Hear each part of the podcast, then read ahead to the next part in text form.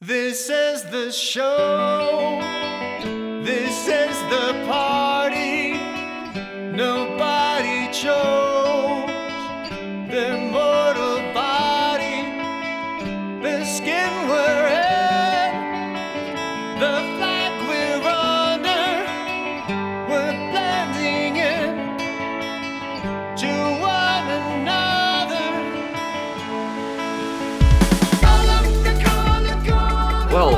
Hello there, folks, and welcome back to the Strange Tonic Podcast.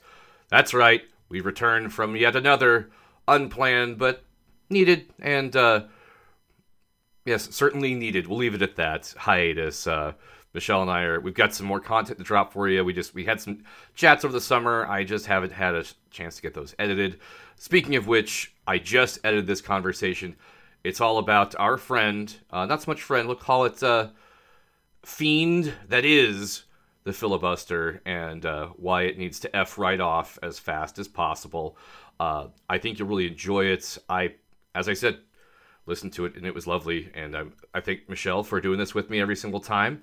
Um, a few quick notes about some of the things you hear in the conversation. Uh, that Adam McKay docu series that I talk about is called "Q Into the Storm" on HBO Max. Uh, thinking back to it, it was enthralling. wasn't as funny as you might want. It's, it's almost a little creepy, but it's kind of hard to look away. Um, and in another HBO Max, uh, HBO unpaid shout out, season three of Succession premieres on October 17th. Uh, now to Apple TV, uh, Ted Lasso, season two, uh, the finale was just dropped uh, this previous Friday. So that was uh, October 8th, in case this isn't time stamped well enough. Um, so you have to wait for season three. And Schitt's Creek is a wonderful show. It's one of those things watch, make you happy, watch it to be entertained instead of Fox News or CNN, whatever you want to watch. That's a little bit more fear-inducing. Schitt's Creek is wonderful. My wife is watching it for I don't know the how many ith time, uh, as is my mother. Uh, from there, let's go right into the shout-outs. Our graphic is awesome. It makes us look legit. We are just super grateful that we get to use it and that our friend Alyssa, wonderful and talented friend, made it for us and we get as I said, just get to feature it and look like a real podcast. So check out her business It is Little Spruce Design Plus Goods at littlesprucedesign.com. Thanks, Alyssa. Uh, and as always, shout out to our friends Pan Astral who allow us to feature their music on each and every one of our podcasts. Uh, on this one, I'm again using it's their single "All of the Color." Um, check them out on Amazon Music, Bandcamp, iTunes, Spotify, SoundCloud, and wherever else you get your digital music. One note: I did go to panastral.com to check out see what they're up to these days, anything new, and I think they may be having some problems with their website. I reached out to a friend of the pod, uh, my friend Tad, to see if that's the case. So uh, if it is, check back and see what's happening. Panastral.com. Uh, Panastral is fantastic. We love them. Uh, all their songs are just great. We're grateful to get to use them, and we're grateful that you're back and that uh, you're listening to us. So please enjoy the conversation.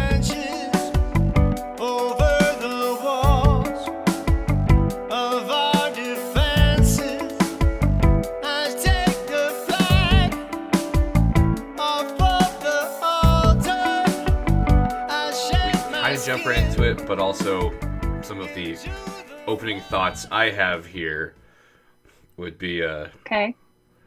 would be included in that. But I just I don't think can stress enough that you know this week marked the three month well three months since the uprising at the Capitol, which it seems like has been totally memory hold by a fair amount of people. Like, it's- people that still openly vote Republican and support Trump, Hmm. and that is uh, beyond infuriating and sad and pathetic. Uh, I finished off a short. It's not a short. It's just a maybe six part docu series on HBO now, which is co-produced by Adam McKay, who most people know from doing like comedies and stuff with Will Ferrell, but he's kind of been doing more actual. Oh, what's going on? Hopefully that didn't affect anything. My computer's thinking really hard. Okay, we're good. I've heard you just fine. Okay, I think we're good. Well, I just noticed the like time meter locked up, but it, it is at the correct, correct time. Anyways, so he's kind of jumped into making. They're still funny, but you know, films like we all know, uh, The Big Short, and he's an executive producer, and I think maybe even a co-creator of Succession. Which, if you have not watched that, Michelle, I highly recommend it. Just it's everything is good about it. It's, I think it's a family be based on like the Murdochs, but you know it's Brian Cox and a Yes. bunch of other people you recognize. And so yeah, he's done some good stuff, and it's kind of weird. It's there's some parts you're like, oh, that's I forgot. I, I didn't forget about that. Oh, I forgot how awful that is. But I was listening to a podcast or the Lawfare podcast where they were talking with a political science professor that has like a brief interview on uh, I believe it's called Into the Rabbit Hole on HBO Max, and they're talking with him about conspiracies. And one of the things he says is, well, problem isn't necessarily social media. The problem is that you have a president who is regurgitating these things, and like that's how this is spreading. These people aren't necessarily Republicans or Democrats. They're people that hate the government, so they have a president that hates the government, and then you have a whole political party which, you know, how do you want to, how do you stop this from happening? You remove the person who keeps saying that. You punish Josh Hawley. You punish anyone who enables him. But yet here we are with, well, either it didn't happen or somehow it wasn't Trump's fault. So, anyways, that's my thing I wanted to get out of the way first. Uh, No, fair enough. uh, so what I have in my notes here is, first of all, about that Ezra Klein conversation with David French, who I admittedly have mocked on Twitter before over his whole "protect the good ones" thing he wrote, and his example that he gave was Marsha Blackburn, and to French's credit, has repeatedly said that was a bad choice in his part. Uh, he does kind of try and hedge a bit by saying you you don't know. I mean, he, he's a combat veteran. He says you don't know until like what someone's metal is until they're tested in combat and there's live, live ammunition. But I mean, she failed right away, so there's that. But so tying into what I just said, here's a quote that I found very interesting right from the beginning. Uh, I see an election coming that has the possibility to end in a scenario where one side will not accept the legitimacy of the outcome, and there's not really going to be a way to resolve that. We don't really have a way to resolve it now. We do if both parties act responsibly, but I have not found that Republican Party has been that all that responsible around reining in what their base wants recently. So my version of this is what if we have an election where it looks like on election night like Donald Trump won. The mail-in ballots slowly begin overturning that, but there's an effort to disqualify a bunch of them, and then soon enough you have a situation where the two sides think they've won and the other side disagrees. Hmm. Like, hmm, and they, I believe, recorded that podcast in, um, I think it was September of 2020. Yes, yes, it was in September. That's correct. So, and I remember some of my friends on the right taking umbrage with the was it New York Times study or Washington Post that published it, or one, I was some study that was published by both papers actually, saying that uh, unless there's a clear Biden win, that uh, there's probably going to be violence and a bunch of problems, and them going, well, that seems like a threat. Well, actually, it was correct, but okay.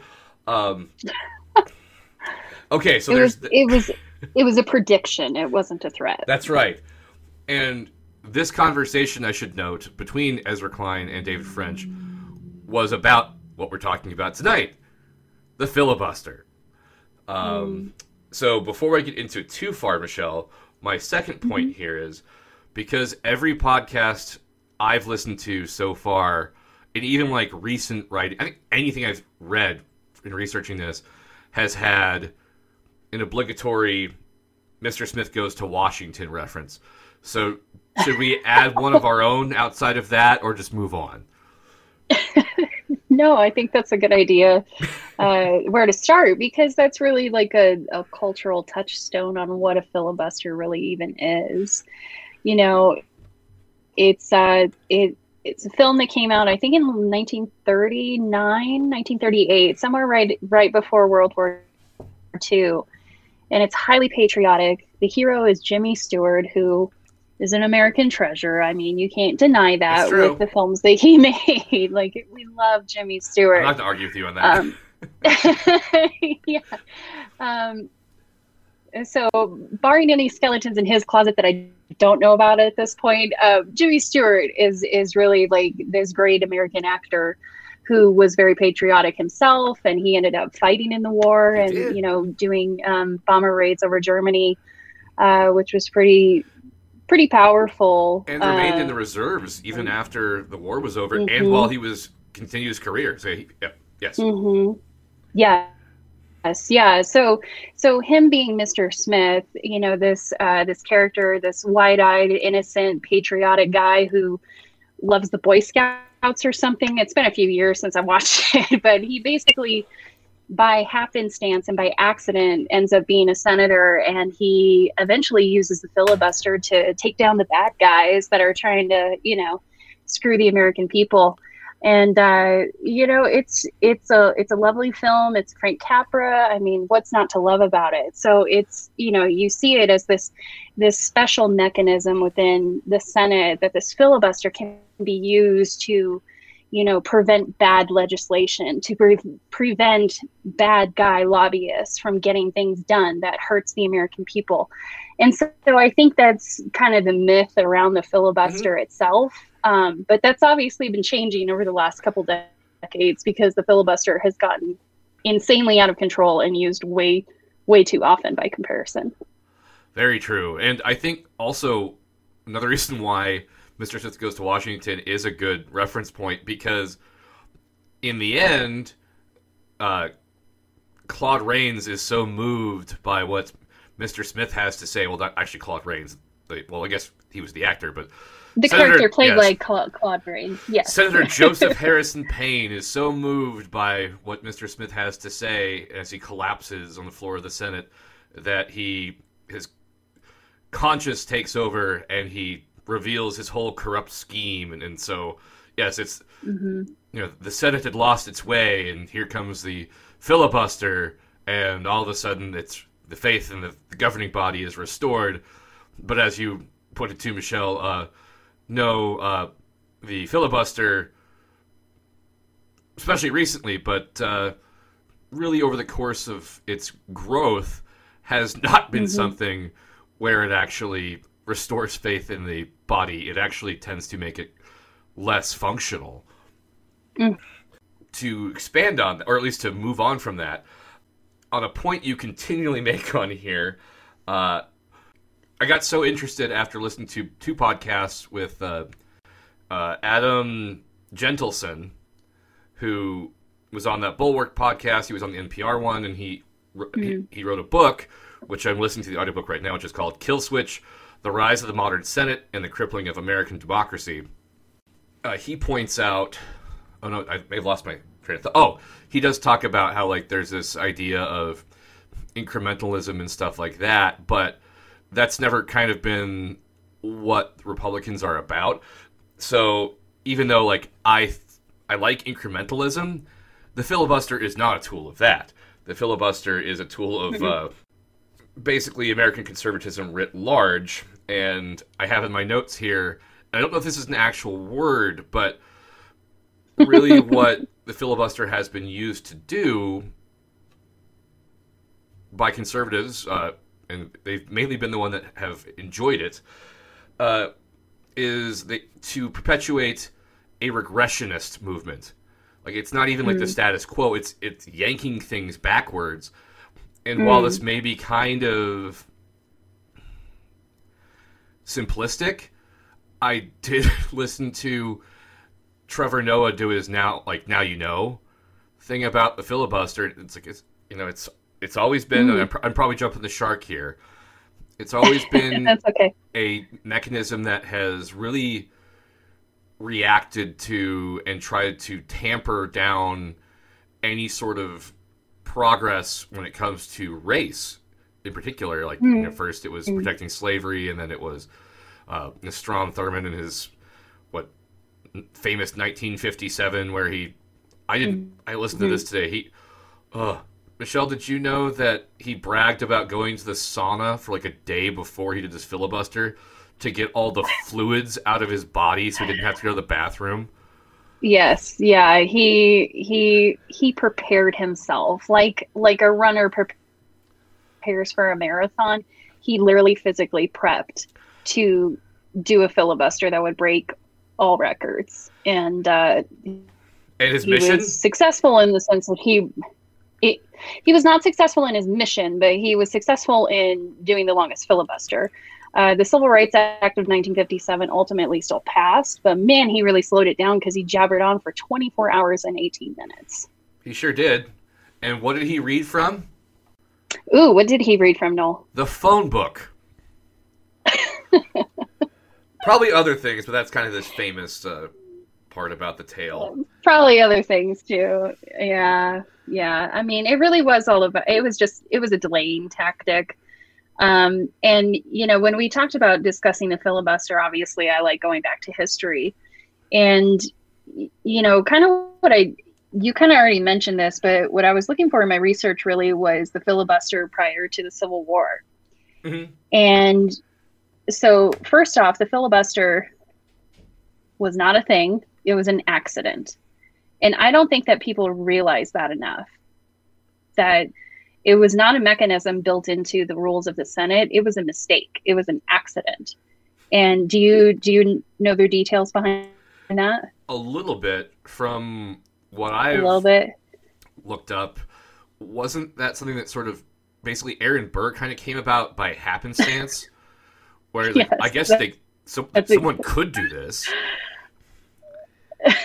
it, it it was Aaron Burr, yes. So 1805, fresh off the indictment of murdering uh, Alexander Hamilton in his famous duel. That was frame. Yeah, it was right after it was right after that happened. So the bad guy from Hamilton decides to tell Congress that they need to change their rule books. And one of the rules is the previous question rule, which was a mechanism where the debating body, once somebody's getting a little too long winded or they think debate is unnecessary to proceed, someone can call the previous question rule, which forces the the you know delegation to move on to the next uh, item of debate. That was put into the rule books for both the House and the Senate way back in 1789, and the rule had never really ever been used. Basically, Congress uh, and both houses were, you know, so new and uh, so fresh faced, I guess we'll say, that they, you know, they were figuring things out and they never really used this rule. So in 1805, right after his uh, indictment for killing Alexander Hamilton, um, Aaron Burr gives one last speech in which he says, you know, you should get rid of all these rules that you don't need anymore, such as the previous question rule. And Congress in 1806 is like, yeah, maybe he has a point. So they get rid of the rule, and boom, boom, boom, born is the possibility of the filibuster. And who That's is it. That's where the filibuster came from. That's it. and Michelle? I'm going to ask you this because if you put me on the spot, I'd probably not be able to put together a coherent definition. But for our listeners Okay. who don't know, what is the filibuster? And that is a good question because the definition of the filibuster is a delaying tactic in which a representative in Congress will hold the floor for an extended period of time to prevent a bill coming to vote. So it's, you know, idea in an idealist uh, perspective, it's like it's your ch- chance to be heard. Um, if you are not in the majority to pass the bill, this is your opportunity to just get it all off your chest and really make the case for why this bill shouldn't be passed, you know, something like that. But honestly, what it has turned into is forcing the Senate to have a super majority in order to pass Indeed. anything. That's so that's the second like that's the secondary consequence behind the definition of the filibuster and that's where uh, Jentleson's book starts off is Mm. this idea that somehow this need for a supermajority is baked into the Constitution, which it's not, um, is baked into the founding documents, which it's not. Um, it's not yeah hmm he mentions how, and I did not know about this until I was out of college, and oddly enough, working at Starbucks. That's right. Go kids, get yourself a degree and go work for Starbucks for a little bit. Um, anyways, uh, and someone said I'm related to the only man or person, but man that uh, signed all four of like the major founding documents.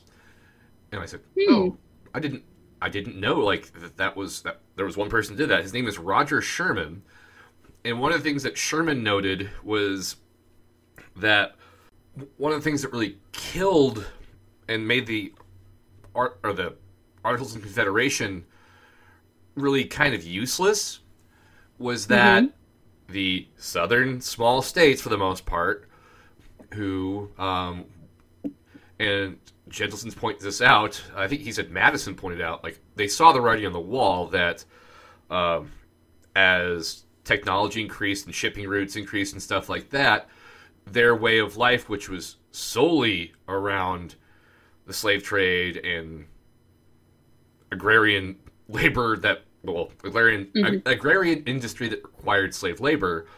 Well uh we need to make sure that we still like can hold on to what we have. And so they wanted to have a super majority for everything that happened in the of Confederation, but that made things unworkable, which might sound familiar to people uh, who have been around for the past 20 years. Um, and so this came up again in the Constitutional Convention. The Senate itself was a compromise that, okay, well, we won't get our supermajority where we have to get crazy, like more than majority rule. We have to get 60, you know, 60 votes. So, so whether that's you know, 60% or 66% or 75%, which I think was a ne- negotiating position at one point. Um, At least this way, we'll have equal representation in one body. Yes, the House will be more representative of population, as with the Senate, everyone has the same representation. So, adding the filibuster onto that was obviously a logical next step for people like, say, John C. Calhoun, who wanted to protect minority rule in order to. I, I'm not. Uh, I'll hold myself from making a joke, but um, the ironic part of that that he wanted to protect minority rule in order to maintain the institution of slavery. Um, oh, and Michelle, as a weird side note, I noticed this listening to that. Uh, I I know you and I both listened to it. That episode of The Weeds with Yglesias and uh, Klein, where they mention a couple political science, uh, uh, political scientists, who mention how the filibuster is really good because it helps preserve or protect private property. Which, how are they still using that term when yeah yeah, exactly. Where it came from is to protect slavery, like that you can own people. Can't we move on from that? It just it seems like it's so.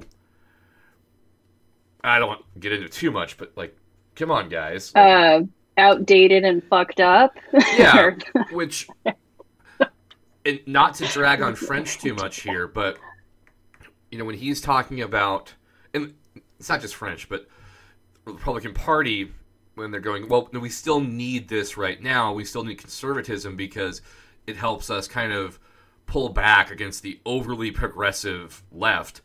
Well, the kind of position on slavery now is, well, we now see that was a mistake, but it took mm-hmm. how many different? I mean, it took a war, but then like, you know, it was a problem forever. It basically took a war to say, okay, we won't do that again.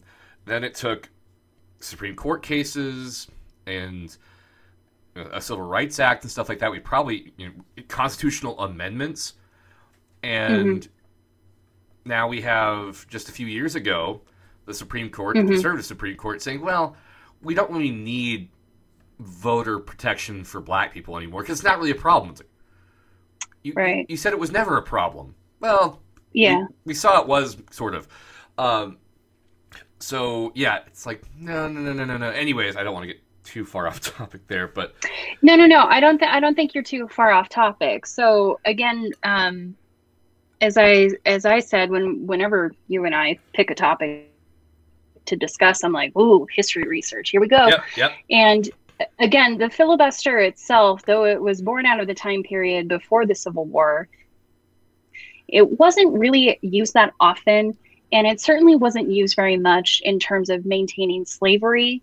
I really had a hard time finding specific examples of that being a mechanism of, you know, slave owning Senate members to slow things down. Because at we've talked about this like the turning point of like the 1840s history is never inevitable but there are some things that are foreseeable. And the civil war was foreseeable at this point. There was no mechanism within the halls of the capitol building that were going to prevent the civil war whatever it might be so the filibuster didn't really apply because the, all the compromises that came up leading up to the civil war they weren't really filibustered. I mean, it was a heated debate, but it wasn't filibustered. So it wasn't. So I thought that that was kind of interesting because I thought that would have been a mechanism that would have been used and utilized um, before 1860. But really, it starts gaining speed after the Civil War Mhm. that's really where you start to see the filibuster becoming more and more um, frequently used. Uh, really, another key turning point is after World War One. So we're talking about a long period of time before we really see the filibuster like really getting popular.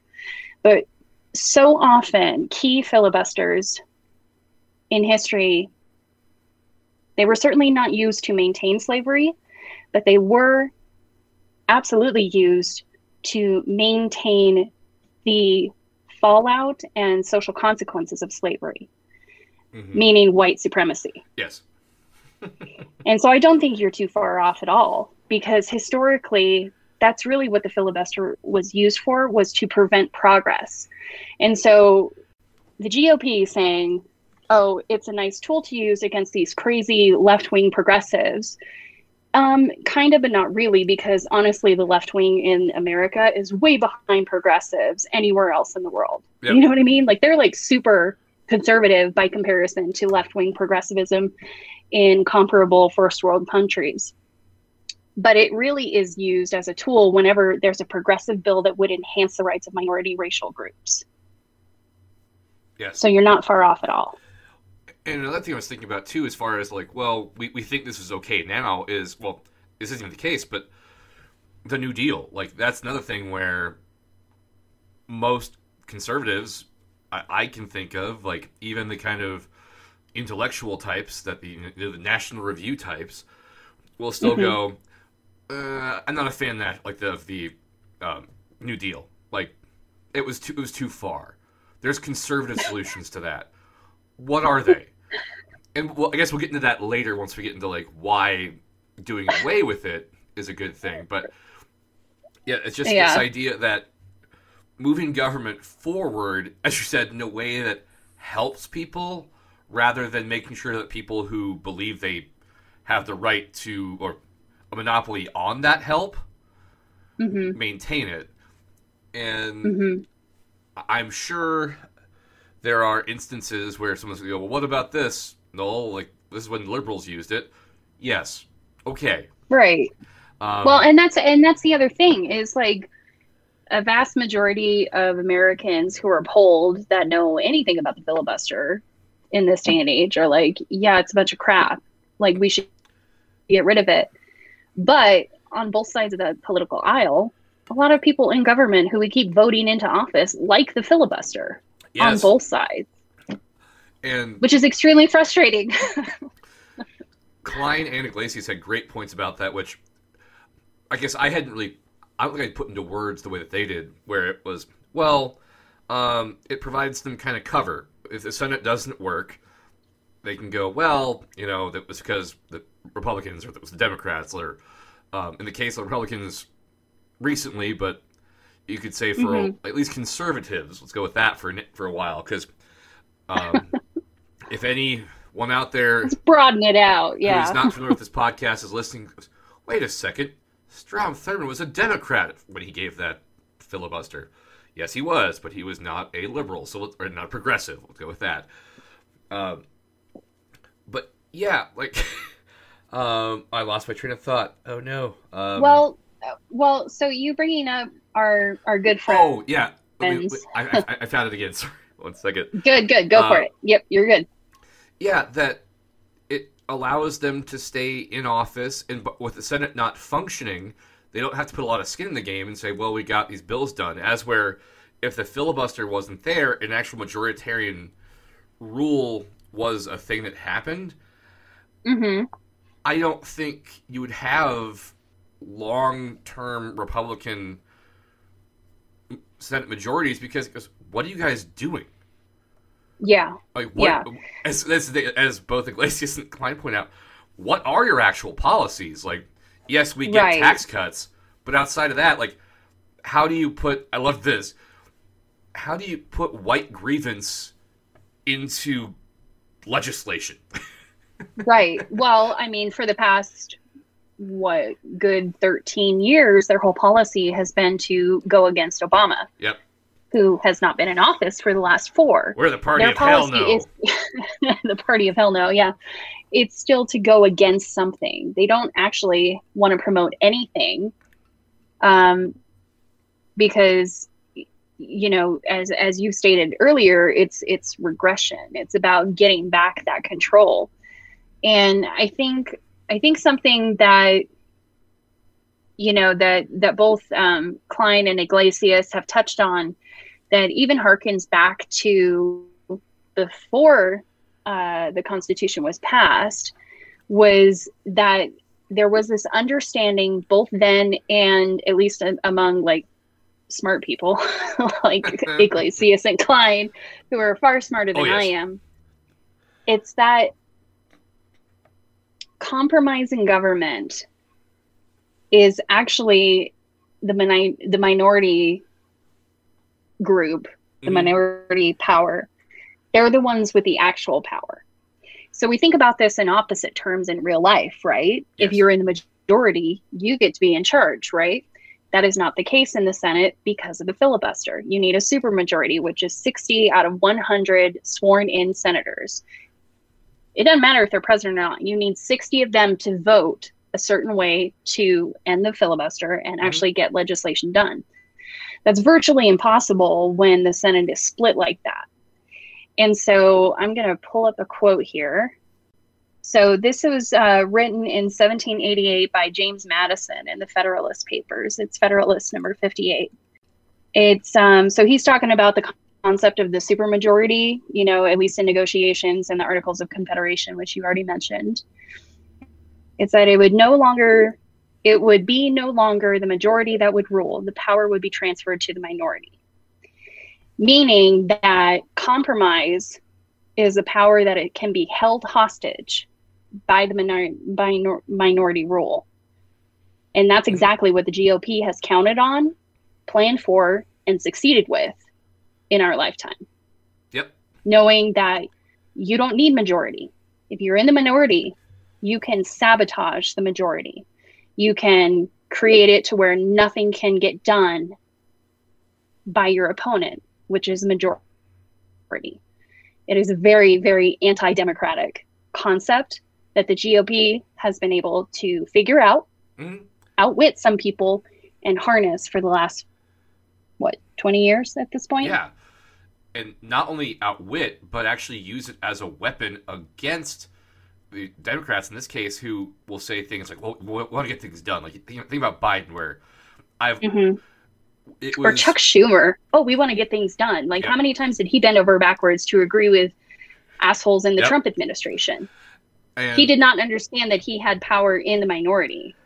No, because I think part of it is, I mean, even with you know, Biden, who won't commit to doing away with the filibuster, whether it's naive, like, well, this is the Senate. This is how the Senate should work. Like, think of uh, profiles in courage, which, if you think about, is a few stories of where it worked because someone saw like grave danger ahead.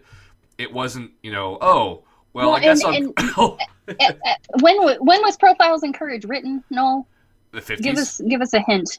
Yeah, the fucking fifties. And to put it in, I, I, I hate to do this because I've read it a couple times. It was one of my, actually, it was a book my grandfather, who dropped out of high school and didn't know how to read at the time, like when he took an adult reading course. And I, like, so I was asking, like, what, a, a book that meant a lot to you. That was one of the first books he read all the way through. sure. hmm which was, and I said this in the podcast before, a challenge for a fifth grader at the time. But uh, I've reread it twice since then. But anyways, it's largely kind of this. I don't want to say it's a rumor, but there is some sort of like, yeah, well, Kennedy wrote that while he's recovering from back surgery, or someone wrote it for him to kind of give him some uh, cred for when he run for president later on, or in the Senate actually. But um, my time frame's off there. We might cut that. nah, don't cut it. I'll I'll make, I'll leave myself not knowing. Um, but yeah, like it as, as you said, fifties when it it was working correctly and um, not correctly, but it was still not as bad as it is now. But yeah, Mhm. just this idea that the Senate will work. And uh, one of the things, another thing I loved about Ezra Klein and Matt Yglesias' conversation is this whole idea that what the major like the majority gifts compromise to the minority, but with the filibuster, it's complete opposite where Yeah, it's the other way around. yeah, where the minority gifts compromise to the majority, which is stupid. Also, Mhm. they're not doing that. Like one of the things I like a buddy of mine, it must have been days into the Biden administration said, "Well, you know, where's the compromise here?" Okay, first of all, what are you talking about? It's been like it, it may have been like three days in, like. and second, how is no give us what we want that's not compromise compromise like that's that's not good faith and i know you and i have talked not. about this uh, on planning sessions before like where that's kind of a thing of modern american conservatism where it's just really difficult to find arguments that are in good faith like in preparing for this podcast when i just put in filibuster into the apple podcast app the main things that came up were Ben Shapiro, The Federalist. Uh, hmm Oh, and I don't remember a whole lot because it was pretty late, but I was just like, I kind of want to see what the hell this is. Charlie Kirk, which for those of you, Yeah, you texted me. Yeah. I don't know anything about that, so fill us in. so Charlie Kirk doesn't really have any real education in politics. I don't even know if he has a college degree. He's the head of the like, what? Not college Republicans, but he is. In someone has given him a lot of money to appeal to conservatives on college campuses, and it was like liberals hate this because they have to negotiate and stuff like that. And it's like, no, that this is not nuanced. This is not even informed, and as you might guess, in Mhm. bad faith. But just the lack of, you know, at least with the David French, uh, not at least, it was a good conversation with David French and Ezra Klein because they're both very smart and are interested in what each other have to say. And and they're respectful towards each other exactly, too. I think that's very important as well. and French is also very truthful and admits that while a lot of the geo a lot of conservative voters who aren't the donor class types they actually do like uh, the Affordable Care Act. They just have this weird aversion to anything that would be considered state-run healthcare or progressive ideas and so that, Mhm. that's where I, we're kind of at now, where they enjoy it, but uh, they don't necessarily vote for it. Anyways, yeah, it's yeah. Anyways, that was all. That's what I had there. I dug into way too much stuff in the past couple days. It's all jumping in my head. Yeah, well, really funny aside, when I was trying to look up the pre 1917 history of the filibuster, I got a lot of articles about pirates. So, filibuster was a word derived from both Dutch and Spanish regarding pirates. And there were this whole slew of characters who tried to free Latin America from their Spanish overlords, and they were called filibusters. Interesting. I was like, oh, that's really cool. I don't think I knew about that. So, anyways, there's two filibusters out there. We're talking about the bullshit in the Senate. There's also historical pirates called filibusters. So, check that out if you're interested. I also found It was a, a nice little rabbit hole to dive into. a third filibuster because I you did. didn't have my glasses on and was typing something into my phone, and I added one too many L's to filibuster. Oh, dear. and people have made podcasts about misspelled filibuster. I did not Okay. listen to them because they looked not good, but it was like, oh, okay, we're just sticking with the misspelled filibuster, or maybe there's an actual legit third filibuster with a completely different meaning, but it was all like political stuff. So Oh, okay. yeah. Oh, and, Okay. Well, if anybody knows about the extra L filibuster, let us know.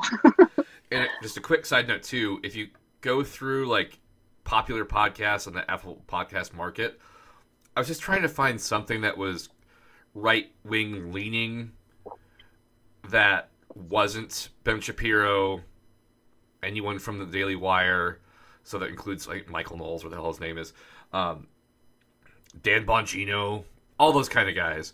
It's like no, this is all the stuff on here. Like, is there not better conservative or right leaning content than this? Hmm. And because yes, I do listen to the Bulwark podcast, which is right leaning, but Right. I, I I would be down to listen to something that was presented by a conservative. Well, obviously, I am conservative who's not dealing in bad faith, but apparently, what we have is in bad faith. Um, hmm Well, and you know that that's the thing, though. It's like, at least from the counter arguments I saw analyzing the kind of right leaning, uh, pro filibuster arguments, were were just all based in that anti progressive, regressive, this the what, really thin, the really thin surface, that really thin veneer, right above white supremacy, and it all just kind of falls apart. So I don't, I don't know what you would be able to find, honestly. in the And that's my bias showing right there. I'll tell you that. So in the Kill Switch book, the author mentions that uh, Dan Crenshaw, the uh, celebrity, we'll call him that, uh, House member from Texas, he says that basically this is a republic, and by that he means that by being a republic, a Republican system of governance in America, somehow that implies that it's all supposed to be supermajority. That's not how a republic works. A republic works where you elect someone to vote for you and like to make laws for you. So that, Mhm. that's wrong in general. But uh, the author also mentions that, you know, um, he won his race by like, I think it was like a few thousand votes, and it was like 53% to 46%.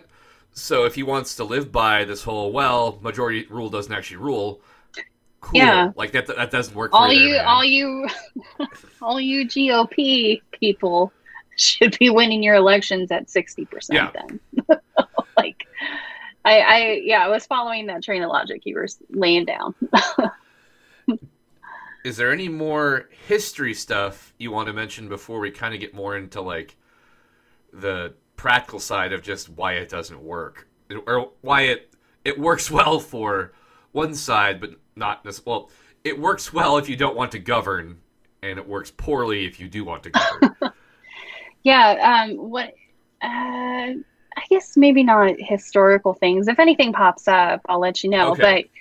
But what I was thinking about was um, there was an analysis done of allegedly, you know, Democratic run governments.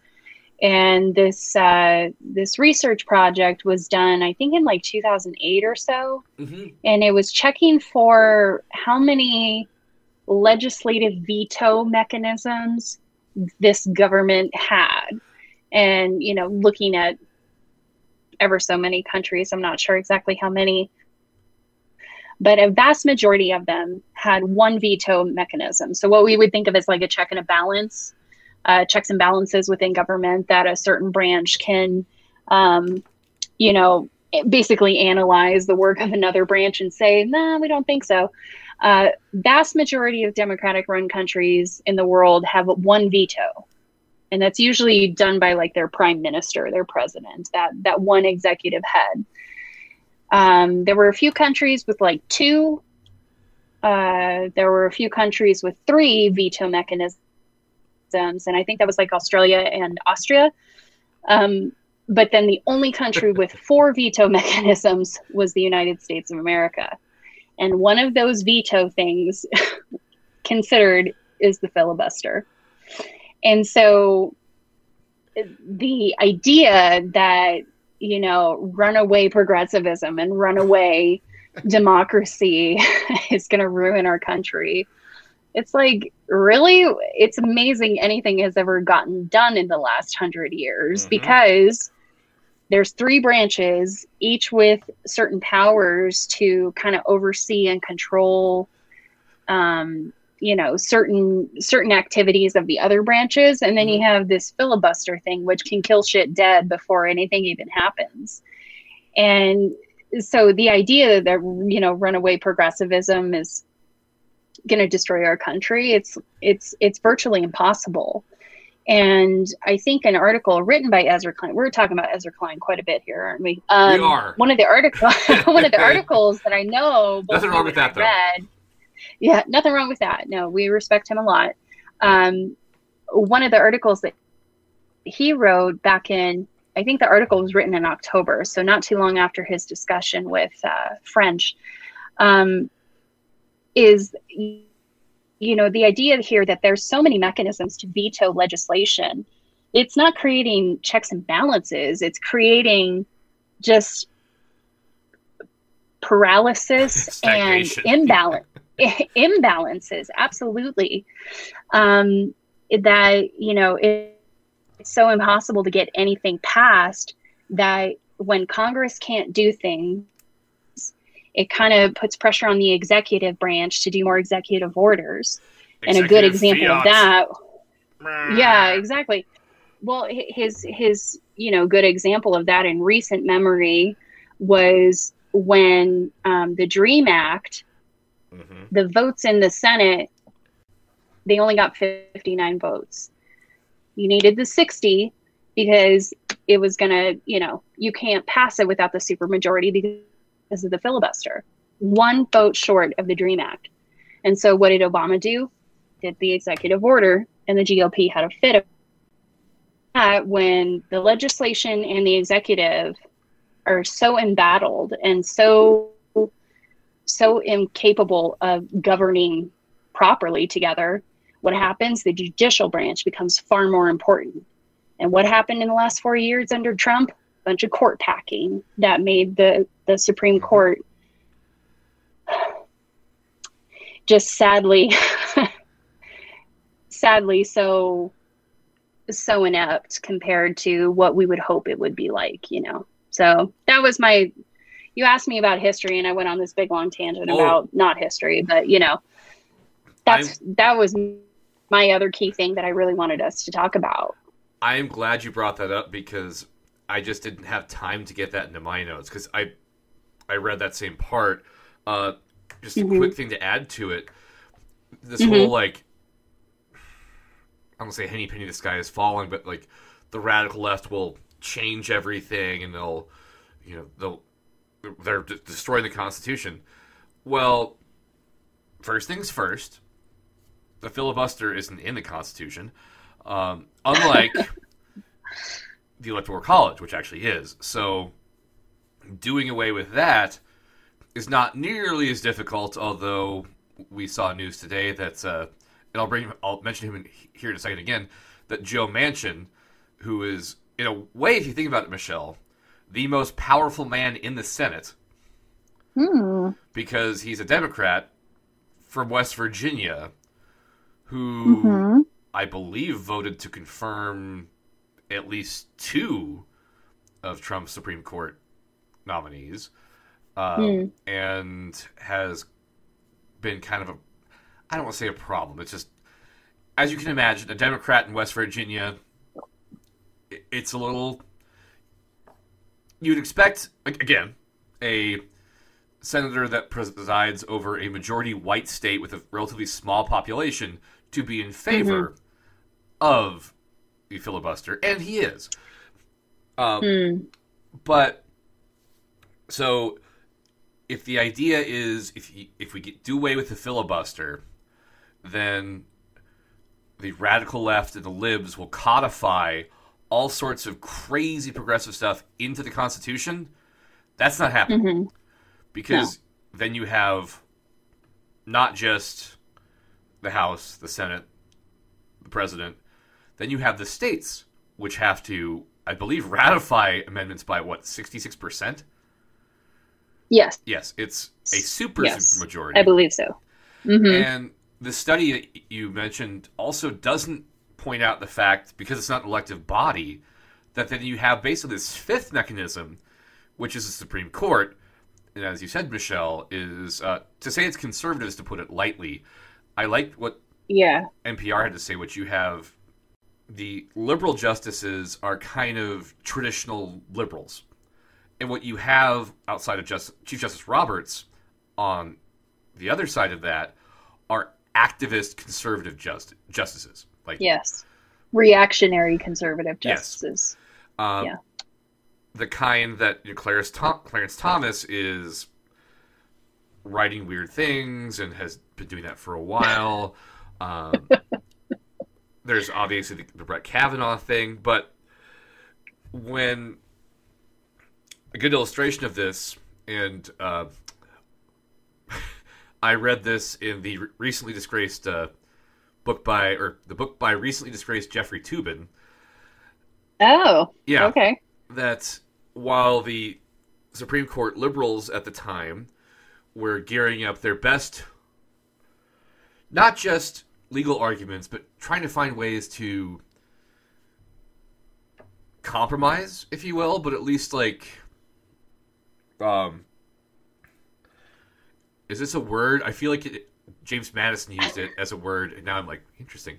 To find concord with their conservative counterparts during the Bush v. Gore lawsuit, they were Oh, stunned that basically their conservative counterparts were like, "Cool, um, we'll find whatever laws we need to make and whatever arguments we need to make to have our guy in the White House." Done and Yep. done. Mm-hmm. And so that's what you have there. And g- again, going back to Joe Manchin, it actually good on him this time around. And I can't remember what year it was. And this is how awful all this is, thinking about the memory hole stuff. But after the Newtown shooting, when a vast majority, like not just a super majority, a vast majority of, of American voters said they were in favor of this gun control bill, which was co-sponsored by Joe Manchin and by a Republican in Pat Toomey, was filibustered to death. Hmm because they can. And um, this goes back to again when the if the point of the Senate is to be a I hate this analogy the uh, the saucer that cools the tea that spills over from the house Right. it, it's it's not and uh, I can't remember which podcast it was on because I listened to so many trying to, to get caught up for this that was not something that I think someone falsely attributed to George Washington Yeah, it Yeah. was a made up conversation between George Washington and Thomas Jefferson, neither of who would have said anything like that. So, you know, it's a bunch of bullshit from the get go. And you know, when you have one party, and the, this is where I liked what uh, how Klein pushed back against Yglesi- Yglesias because I, my dad mentioned the same thing. Well, do you think it was a mistake for uh, Harry Reid to go nuclear on presidential appointments and you know lower court ju- judges? No, McConnell would have done it. He, in fact, did it for Supreme Court justices, as we've seen. Mm. Mm-hmm. And I like what Klein had to say, which is make them actually do stuff. Make the Republicans actually do things. Make conservatives actually make laws. Because Mhm. right now, I think they're almost happier in the opposition Mm-hmm. because they can get, well, what are we supposed to do? We're, we can't do anything. We're in the minority. We can just fight like hell because that's kind of the Republican brand. And not just recently. Um, speaking of Adam McKay and not going out, like, I think we oftentimes do like a, hey, listen to this podcast, but hell, listen to this podcast. He has a uh, podcast called Death on the Wing, which is surprisingly a way to tie in kind of history, like relatively recent history, um, and how politics and economics and sociology has really shaped things, but ties it into the NBA of all things. And Huh. he mentions that Okay. you know would have been difficult in the case of the death of a uh, star collegiate player who was drafted by the Boston Celtics to say, well, you know, we need to approach drug addiction from a nuanced position, like, you know, why it happens and how do we address it. And what did Ronald Reagan do? The war on drugs, because fighting is always appealing. It's know, good and evil, it's black and white, and uh, that's what we see with, I'd say, conservatism for the past 40 years is this idea that it's always, well, we're, we're railing against the libs. And I should say, too, you do see some of that on the left, but you don't see it in the mainstream. Mm. Um, but yeah, anyways, long way around to get to this point. You know, as we said on the electoral college one, there are so many things in place to protect minority rule, and it would be Mhm. one thing if the Republicans, conservatives, whatever you want to call it, which I guess they don't want to call themselves conservatives anymore as far as MAGA goes, because they don't want to be necessarily associated with the Koch brothers types. um, is this idea that we're right, you're wrong, the Democrats are bad, and as long as we fight, it doesn't matter if nothing happens. And Mhm. I think about this all the time too. It's, it's it's like when you write something, it's hard. Creating things is difficult. You're going to have problems doing it. It's easier to be a cynic and sit back and go, morons, I would have done better and not do anything. Mm. And Mhm. Yeah. so it would be interesting and you know, back to the point of do do I think it was a mistake for Reid to do away well with the with to, excuse me to enact the nuclear option? No, I don't. It was it was going to happen either way, and this way majority rule the Republicans are going to keep acting as a minoritarian party and make no effort to act ma- majority, then Mhm. no, and I think that hurts Americans. It hurts their voters. I think it ultimately hurts them. They, they're missing out on an opportunity. So, uh, Mm. oh, and to bring up the Yglesias and Klein thing, and not saying that you know we're anywhere close, but I was like, hmm, I feel like our dynamic, Michelle, is a little bit like you're the Yglesias type and I'm the Klein. it, it could work. In theory, I like that. Oh, that's so flattering to us to even use it as an analogy. I like that. Yeah. Uh, you know, my my favorite term to hate within all of this is the tyranny of the majority. Oh yes. which is so stupid. I mean, I mean, it makes me mad because of the horrible white supremacist, classist, racist, sexist, whatever, whichever, not whatever, whichever category of actual tyranny you want to talk about. The tyranny of the majority. That is exactly what you were just talking about. Is this victimization of the Uh, self yes. as being the the minority ruling party or the minority ruling class or, or the minority ruling ethnicity it's like yeah that's what democracy is majority Mhm. rule it's not the tyranny of the majority but that victimization is part of how they're able to maintain the power that they do have that power of the minority. Isn't that what the last four years was about? Oh yes. Um, i mean i and as you and i in a private discussion i'll go ahead and mention it now. I've really had a hard time the last few months even thinking about the last four years i am so i am so desperate to pretend that the last four years never happened. I'm trying to explain the world without it. Yes. and that is wrong and illogical but it's it's so frustrating because i think that's what it's coming down to. The You're not- self-victimization of the minority of the population who've been in charge 28 out of the last 32 years Mhm. at the federal level and they're the ones that are being victimized i really really struggle with that And you're not i alone. really do um, a good friend and friend of the pod, Courtney, uh, basically said at one point, right after the election, we're done talking about Trump. And Mm. while I understand the inclination, like, but this isn't this isn't done. Like this is going to happen for a while. The party has not tossed him to the side. The party did not choose to convict him for something he obviously did um, twice. I wouldn't say it's as obvious the first time, but it was pretty obvious what he was doing. The second time was like, yeah, that's this is exactly what he wanted to happen, and Right. uh, it just maybe got out of hand. If that's your argument, that it's the only defense you can have.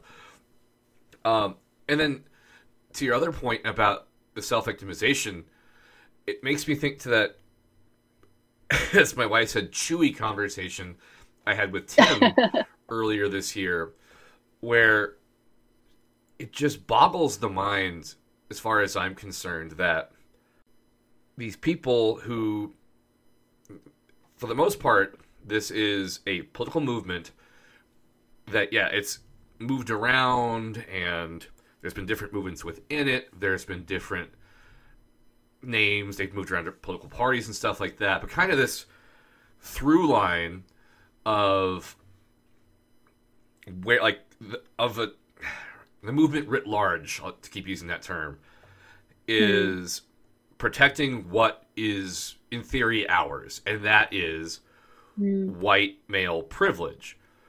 mm, And so those people do, for the most part, not for the most part, if any group in America has agency, it is that group. yeah And yet they pretend they don't, complain they don't, insist they don't, while at the same time insisting that groups that they have denied agency to or hindered agency, hindered opportunity, denied opportunity to at every turn are told, man, just pick yourself out of your bootstraps. What? And Yeah. this and that's what I, I love what when Tim had to say that. I was like, because I was nodding my head. This idea that people have agency, and I don't necessarily agree that everyone has agency, but this group that identifies whether it's conservative or Trump voters for the most part has agency and has a history of having agency, but Mhm. yet because for whatever reason the rest of the country does not agree with them, they are the victims. And so Mhm. tools like the filibuster, tools like the electoral college have been gamed rather than finding ways to make it actually work. And Mhm. so I I really honestly and I guess to kind of sum it up here, I don't understand this love of the filibuster because Michelle, uh, can you think of anything in history, actual history, not film history, where the filibuster has really, you know, brought the Senate together, made it work, and really functioned in a way that aided democracy? No. And uh, I guess Just my- quick, just quick. No. well, the, the tone into my question, like, wow, this is a leading question. so, I want to tie a bunch of things together here. Please. So, a term that's gained some popularity over the last couple of years that is really applicable to the ruling, I would argue, ruling minority in this country is the term check your privilege, hmm which is something that is very difficult to do because it's about looking inward, it's about looking outward at the same time. And I think I think check your privilege is something that people are some people are never willing to do. And then in connection to that, I saw this as a tweet. I really don't know the origins of it. So if it's this person that tweeted, great. If it's some other mind in the past, Like a thank you Also great. kind of thing. yeah yeah exactly i'm not sure where it comes from but it that that in and of itself check your privilege makes me think of this tweet by a gentleman that just said hey guys women just want equality we should be grateful they're not asking for revenge and so as a historical analysis of check your privilege and a historical analysis of that that can be applied to any minority group that you can think of is shouldn't you, the privileged person, be grateful that other people, far more pers- uh, suppressed and actually suppressed, are looking for equality and not revenge? hmm And then within that, no, because self victimization does not allow for that either. And with all of that in mind, the filibuster is the perfect weapon for people who don't want to check their privilege and who do not think that minority groups deserve anything better than what they've already gotten. That is an excellent and that's point. where your your your concept that so I was going to argue that the filibuster is just a mechanism to maintain the consequences and maintain the status quo out of a post slavery world. I think you're right that at this point it's actually regressive. So the last 50 years, that small pro- progress for people who don't have privilege and for people who are looking for equality, not revenge, the filibuster at this point has become a mechanism for the minority rule to regress even farther back from that. And if I can add on to your point, which is a great point, you talked Please. about this uh, Please. you know, check your privilege and how difficult that is. Well, I think we all know if we've. Uh, I didn't read enough self help books. Like I think it's a pretty common knowledge thing. It's just being able to take the leap there. That practicing gratitude and being grateful, like and being consciously grateful, will make you a Mm. happier person. Hmm. However, Yeah. fear is freaking powerful. absolutely. Yeah. It will overwhelm your other like any, any other emotions you have. Fear will just jump there. And so Mhm. fear and anger, and not to go uh, all Star Wars like dark side here, but fear and anger, uh, it, it, that's a powerful drug, man. And Yeah.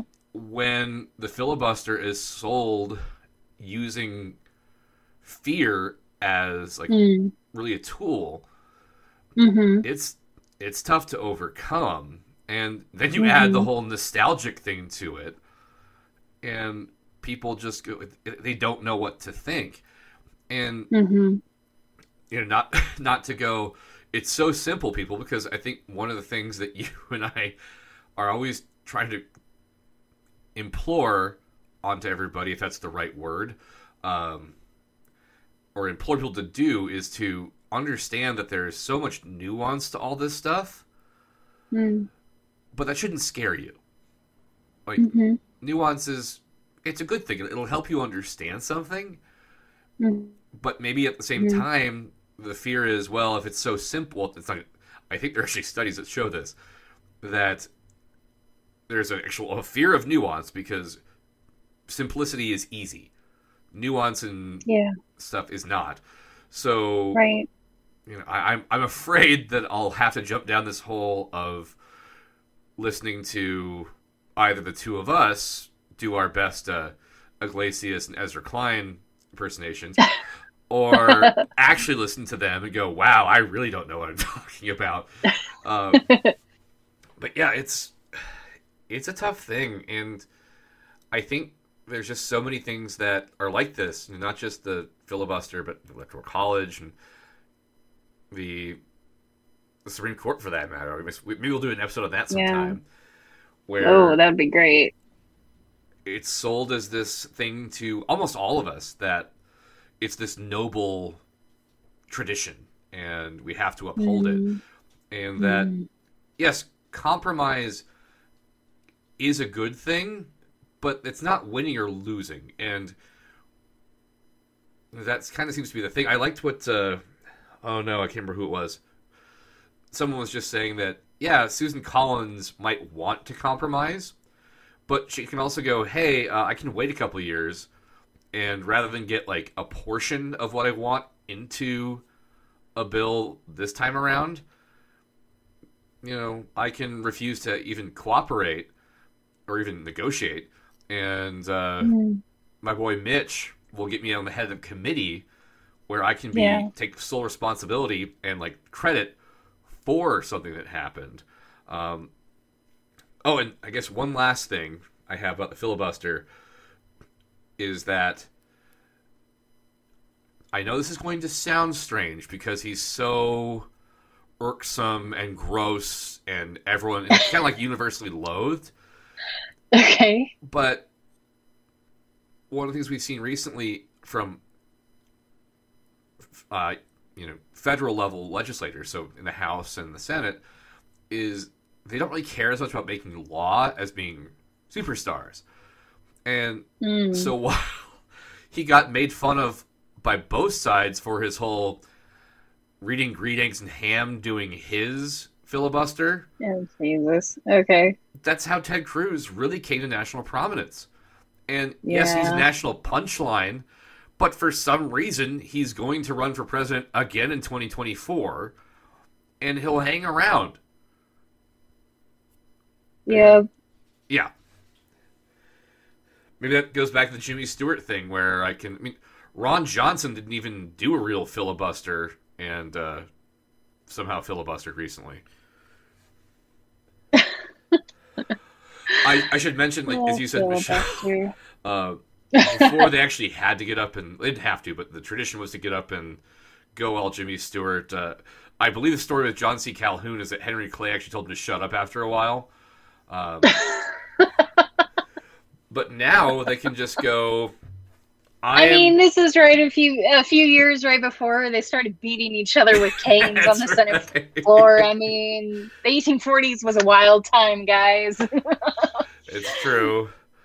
Because I think now, like, they can basically just email and say, you know, I, what is it? I want to hold a vote for cloture or something like that. I murder the. Oh yeah. And oh, they just have their assistant tweet about it, and you know That that's is- the is, you're right. That's what Ron Johnson did. oh dear.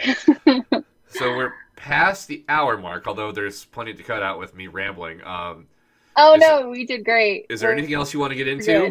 good. No. Okay. I think we hit all the. I I hit all I hit all my my main points. I don't know if you had anything else you wanted to add before we wrap up. I don't. Um, other than I'm going to say this just as like an aside to, you know, we talked about people being happy and being grateful and stuff like that. Um, Yeah. I know there's a lot of people, especially retired people, that are stuck inside right now. For Hmm. the love of God, stop watching cable news.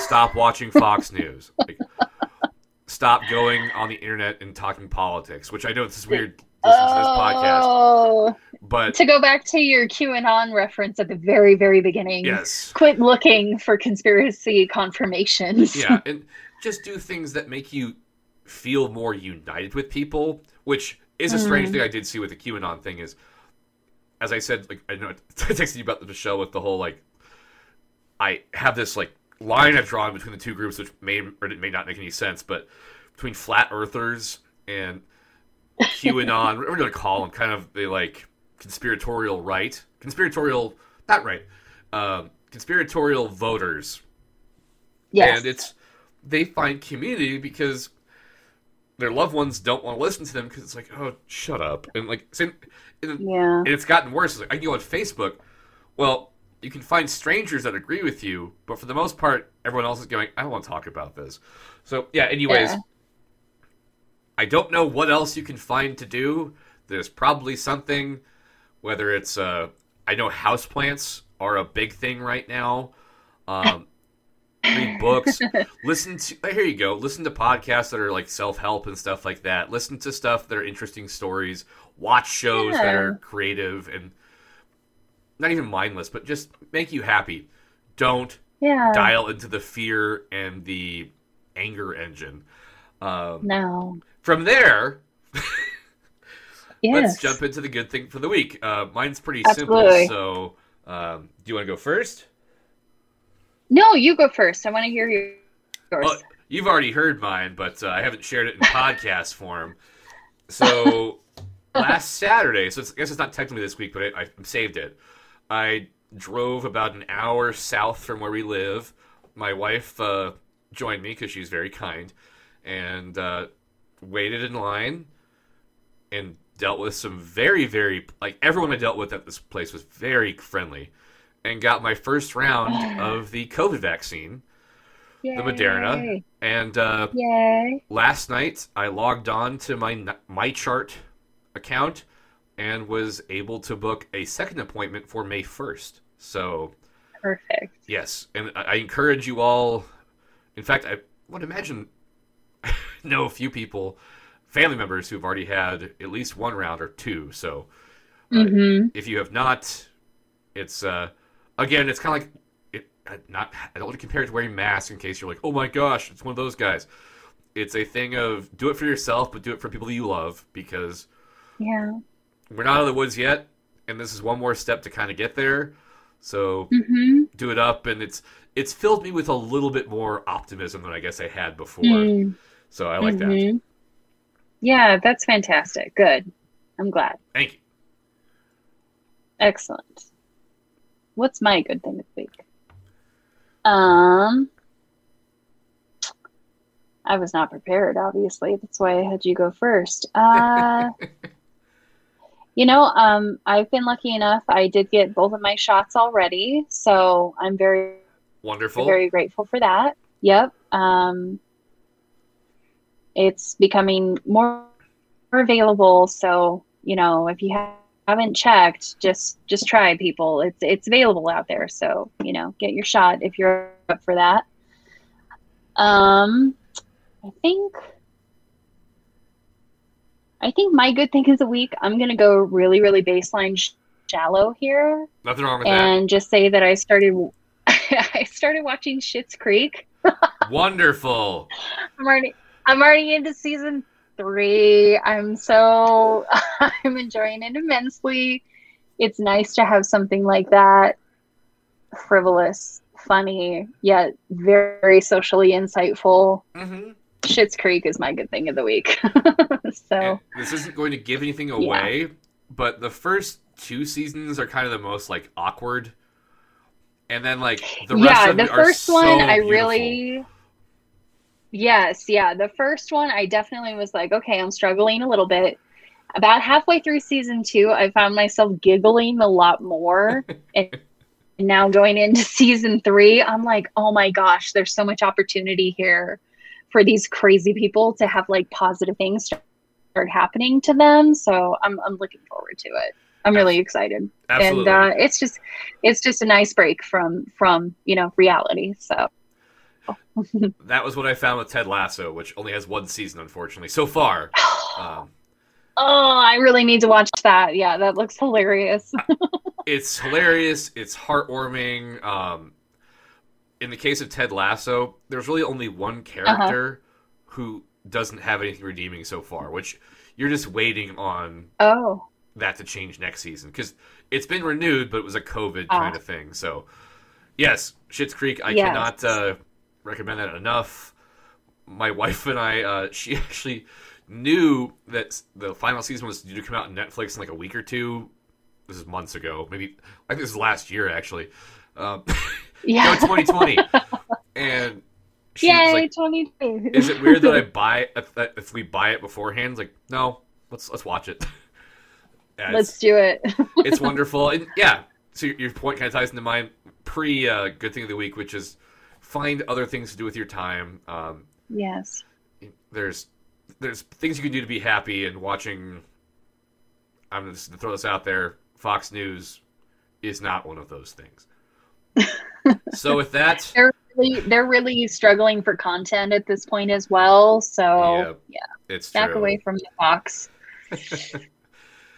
indeed all right anything else michelle no, we Uh, got it. excellent thank you very much Thank you, Noel. Good night.